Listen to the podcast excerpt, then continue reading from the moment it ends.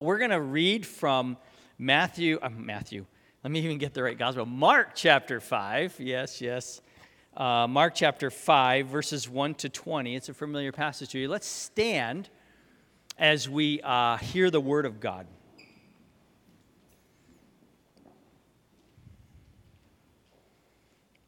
They came to the other side of the sea, to the country of the Gerasenes. And when Jesus had stepped out of the boat, immediately there met him out of the tombs a man with an unclean spirit. He lived among the tombs, and no one could bind him anymore, not even with a chain. For he had often been bound with shackles and chains, but he wrenched the chains apart, and he broke the shackles in pieces. No one had the strength to subdue him. Night and day among the tombs and on the mountains, he was always crying out and cutting himself with stones. And when he saw Jesus from afar, he ran and fell down before him. Crying out with a loud voice, he said, What have you to do with me, Jesus, Son of the Most High God? I adjure you by God not to torment me. For he was saying to him, Come out of the man, you unclean spirit. And Jesus asked him, What is your name? He replied, My name is Legion, for we are many. And he begged him earnestly not to send them out of the country. Now, a great herd of pigs was feeding there on the hillside, and they begged him, saying, Send us to the pigs, let us enter them. So he gave them permission. And the unclean spirits came out and entered the pigs. And the herd, numbering about 2,000, rushed down the steep bank into the sea and were drowned in the sea. The herdsmen fled and told it in the city and in the country, and people came out to see what had happened. And they came to Jesus and saw the demon possessed man and the one who had, been, uh, who had had the legion sitting there, clothed and in his right mind. And they were afraid. And those who had seen it described to them what had happened to the demon possessed man and to the pigs. And they began to beg Jesus to depart from their region. And he was getting into the boat, and the men who had been possessed by the demons begged him that he might be with him. And he did not permit him, but said, Go home to your friends and tell them how much the Lord has done for you and how he has had mercy on you. And he went away and began to proclaim in the Decapolis how much Jesus had done for him, and everyone marveled. This is the word of the Lord. Please be seated. As you know, Pastor Tom said he went down to, to, um, to the nursery. Uh, so uh, I'm thinking, hey, the cat's away have some fun here. Is this being, can he hear down there? You're going to see him bolt out, but I'm sure the policy says he has to stay there. So, so, so.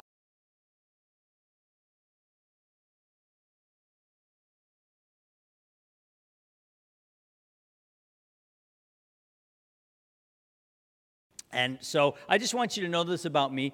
Um, I hate zombie movies. Um, I almost, uh, you know, I said this in other churches, like, does anybody here love zombie movies? But I don't want you to have to raise your hand and be embarrassed in front of anybody, just in case you do. Um, but they're disfigured and they're gross and you can't kill them somehow and they're terrifying. And I just recommend don't ever. And I've only seen one, well, maybe two, but I've only seen. One. And so this, there was a time. So I have four boys. I have four boys, graduated from college, two are married.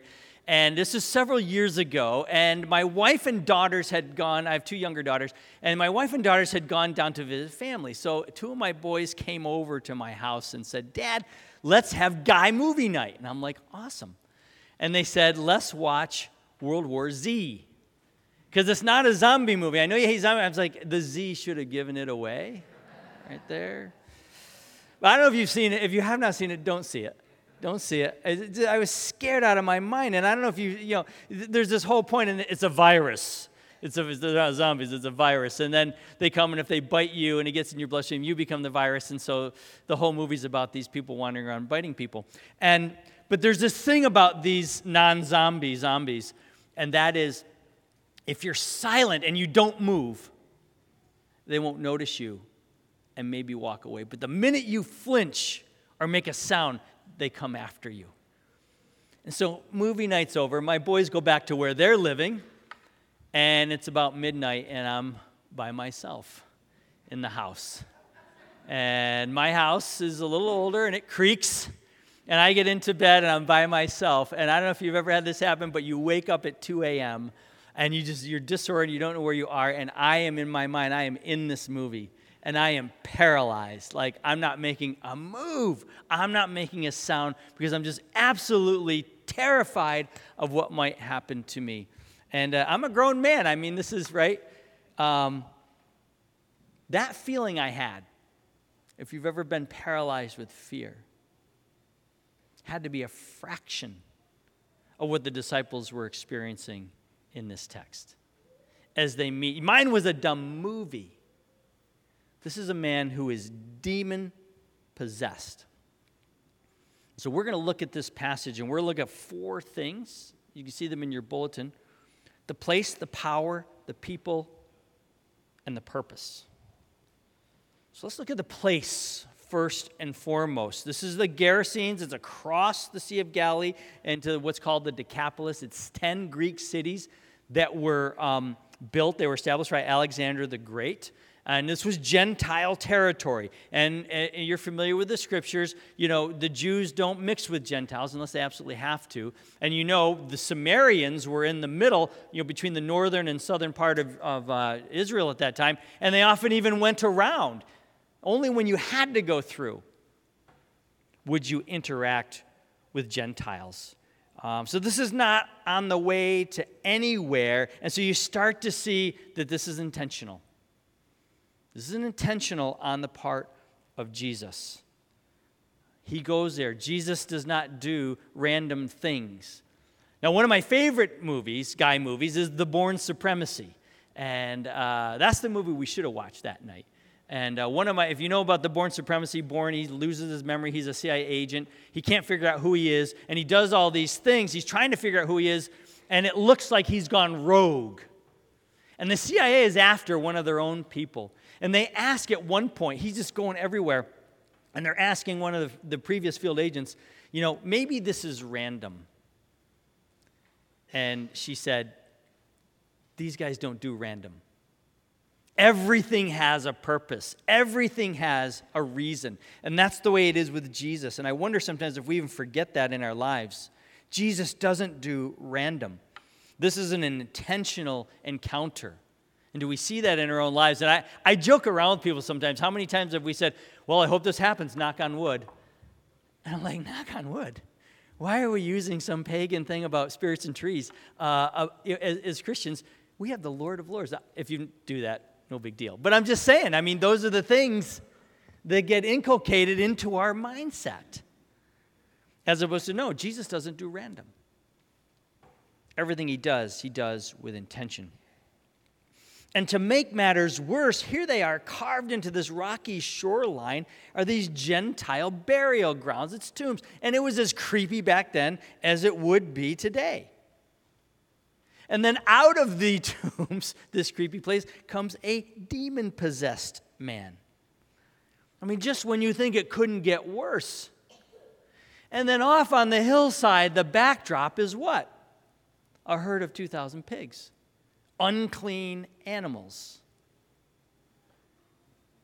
And so, and, and scholars suggest that with 2,000 pigs in one place, it might have actually been for sacrifice for pagan rituals. So here you are, you're in, a, you're in a, a Gentile territory, you're in a place where you might come in contact with a dead body, which would make you unclean.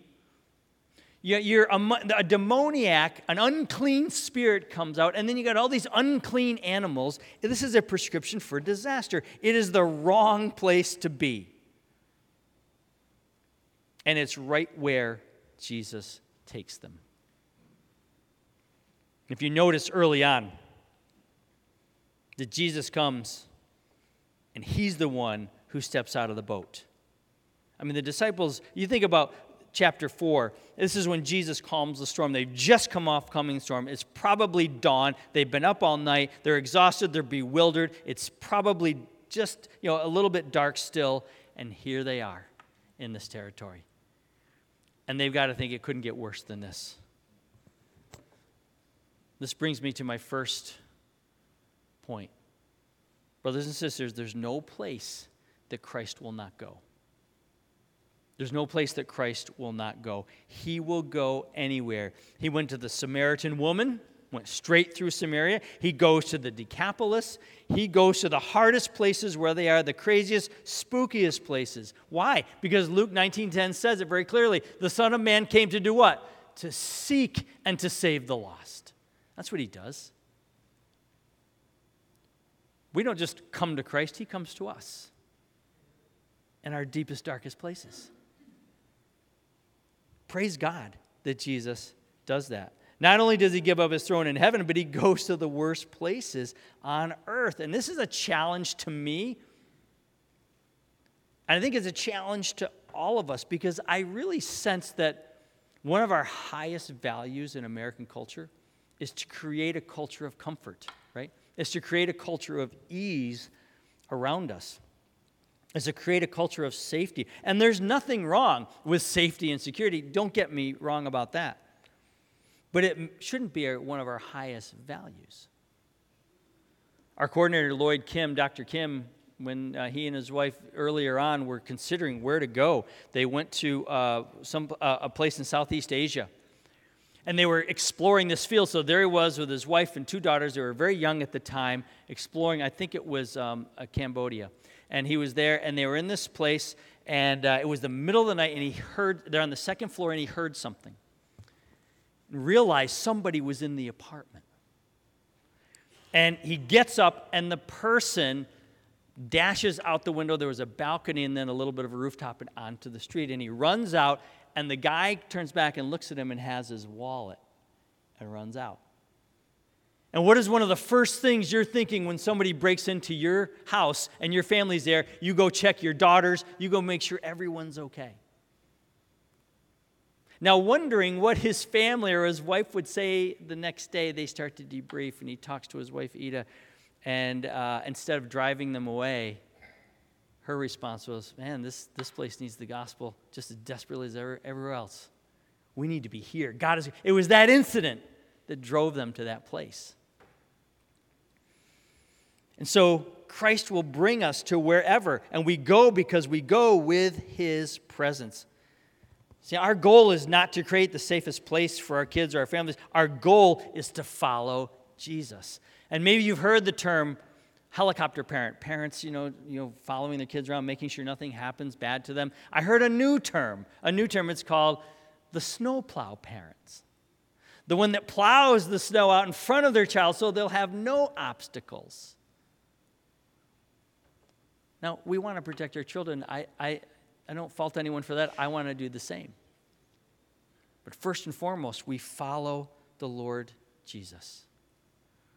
And one of the biggest deterrents to people going overseas, I'll say it out, is parents and grandparents. So I'm challenging the, you as a congregation, even parents, would you be willing to pray that if God raises up your children or your grandchildren to go, that you would release them to the mission field? to where Christ has called them. About three years ago, MTW came up with the 1% challenge. If you're in the, in the Sunday school, we talked about that. That God would raise up 1% of the PCA that started about three years ago, 1% more of the PCA to go to the mission field, whether it's with MTW or not. That would be almost 3,000 new missionaries in the next 10 years. That's our prayer. That's what God has called us to do. He has called us to go and take the gospel to the uttermost parts of the earth. There's no place that Christ will not go. Secondly, let's look at the power struggle here. There's this powerful forces of evil at work. And we, uh, in our biblical worldview, we know that God has enemies. There's angels and demons and Satan. And Satan is trying to set up his kingdom against the kingdom of God and the kingdom of Christ. And so we have an enemy, one who prowls around. And notice in this particular instance, the demoniac, this is no ordinary possession. This isn't one unclean spirit, but it's he's overrun by a legion. A legion in Roman terms, Roman soldier terms, could be up to 6,000, maybe not that many, but up to 6,000. And by the way, we don't know why this man is demon possessed. I love that about the gospel. Did you ever think of that? Like it doesn't say, you know, this guy, he was dabbling in the occult, he got what he deserved. And he shouldn't have been doing what he was doing. There's no question that Jesus goes to him and he has an intent of saving this man. Now, one of the questions that I've been curious about in this text is why don't they send a, a, a legion of Roman soldiers in there and just kill the guy?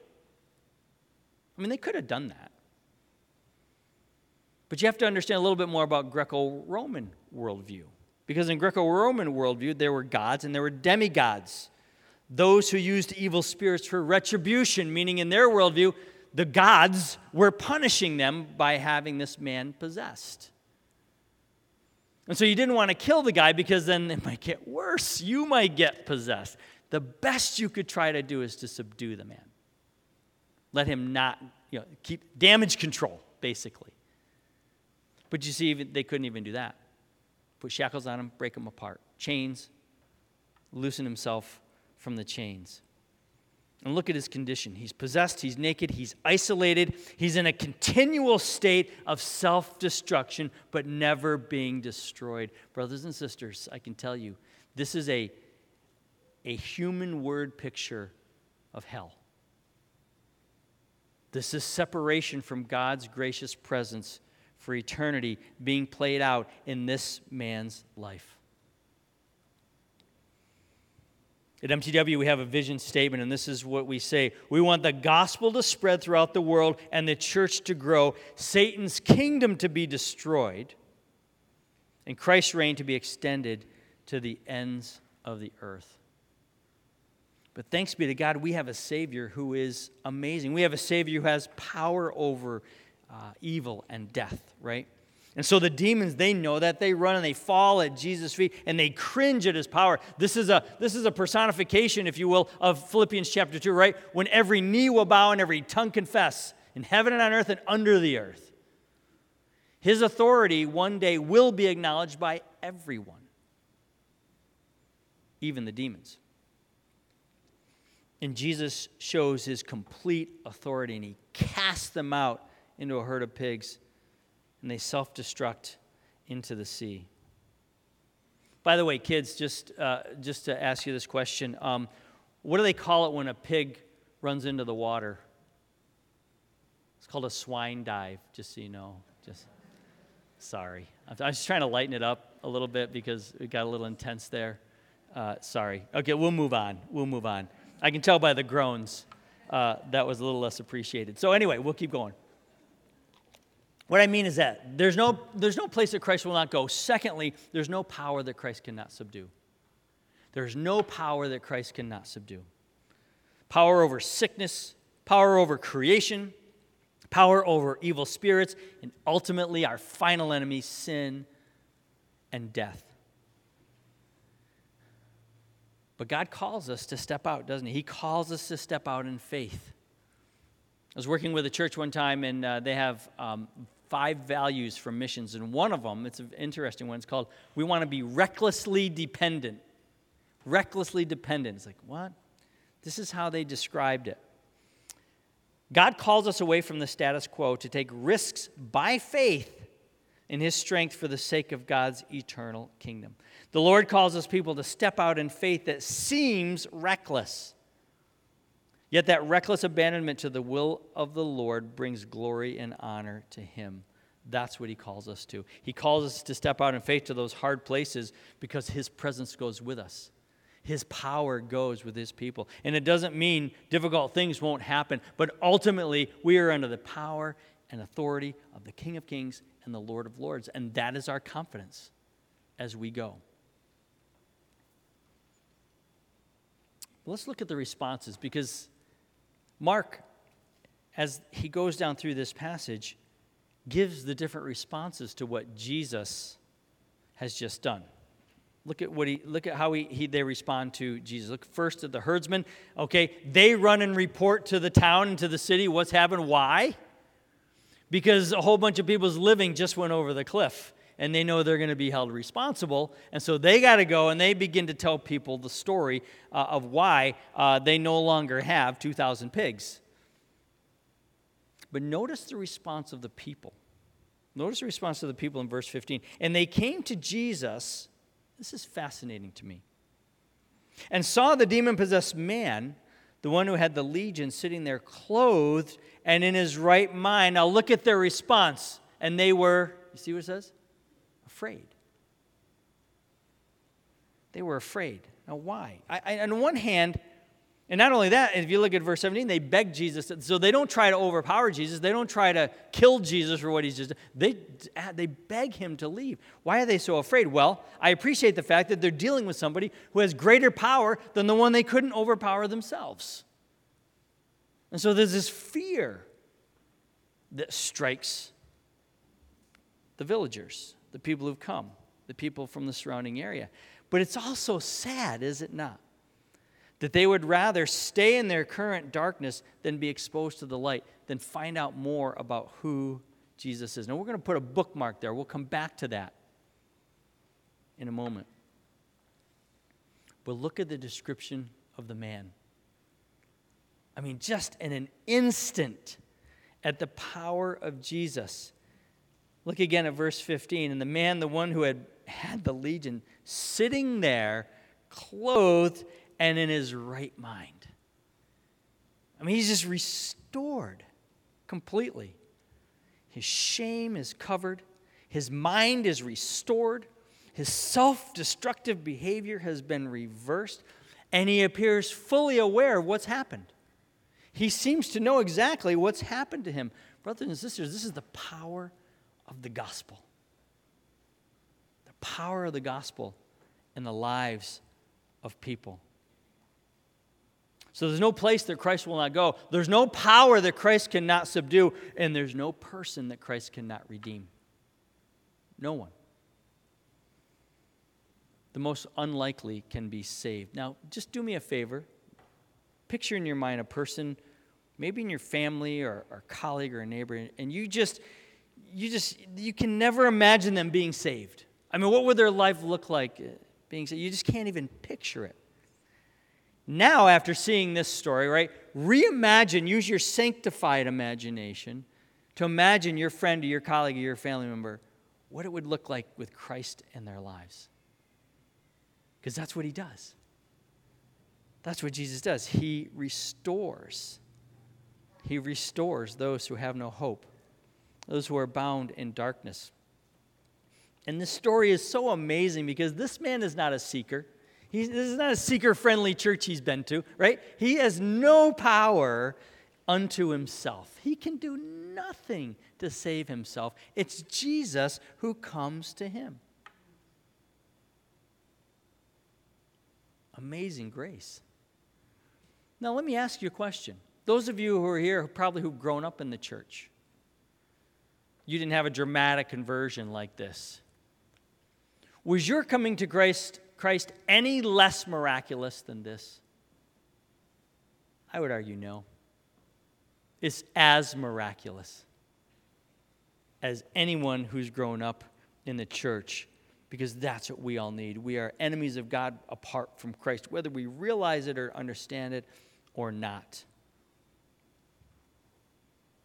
How? How does this all happen? He takes our place he takes the punishment that we deserve. N.T. Wright, theologian, puts it like this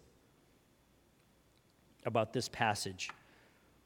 At the climax of Mark's story, Jesus himself will end up naked, isolated, outside the town among the tombs, shouting incomprehensible things as he's torn apart on the cross by the Roman standard of torture.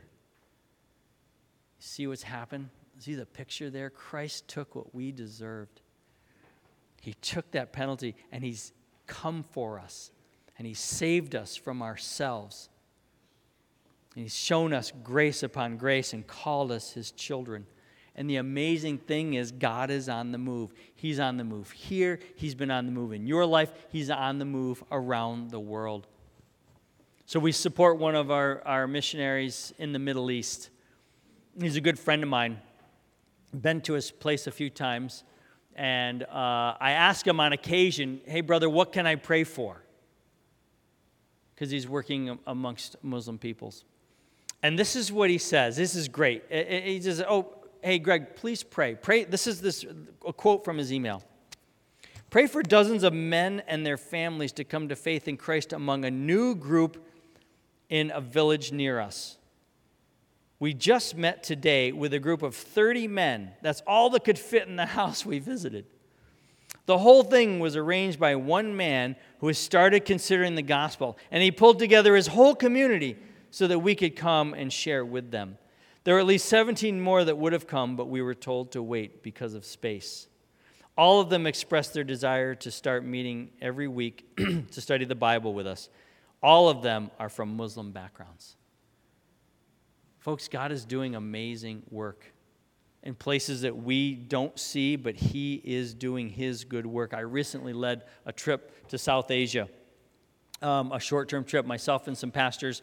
And uh, we went and we did some teaching in a training center. There were 22 pastors and evangelists in this unreached people group. And they're going out. And we had the amazing privilege of going to one of the outreach um, villages. And there we were. It was a similar scene. Uh, you feel like you're in scriptural time. You feel like you're in Mark chapter 2 when everybody comes around, they, they let the man down, you know, because there's just not enough room for people. And here we are, some pastors from the Northeast, and we go uh, to this village and practice. I mean, it's a very tiny village, but people are just coming. Now, there are probably, by the time we got there, like 25 people are in the living room, a couple more coming, because we're the, we're the Westerners. They, they'd seen Westerners, but they hadn't had a chance to meet folks uh, from the United States before. So it was really fascinating. And there we were, and there was a guy named Manan, and he was the leader. We knew all, and nobody spoke until he spoke. He was kind of the patriarch, and he's there. And uh, my buddy is sharing. He's sharing from the story of Joseph, and it was beautiful because he talked about, about you know, how his brothers betrayed him and all this dysfunction in the family. And, and the beauty of that is the gospel. The, there's dysfunction in every family across the, the globe, right?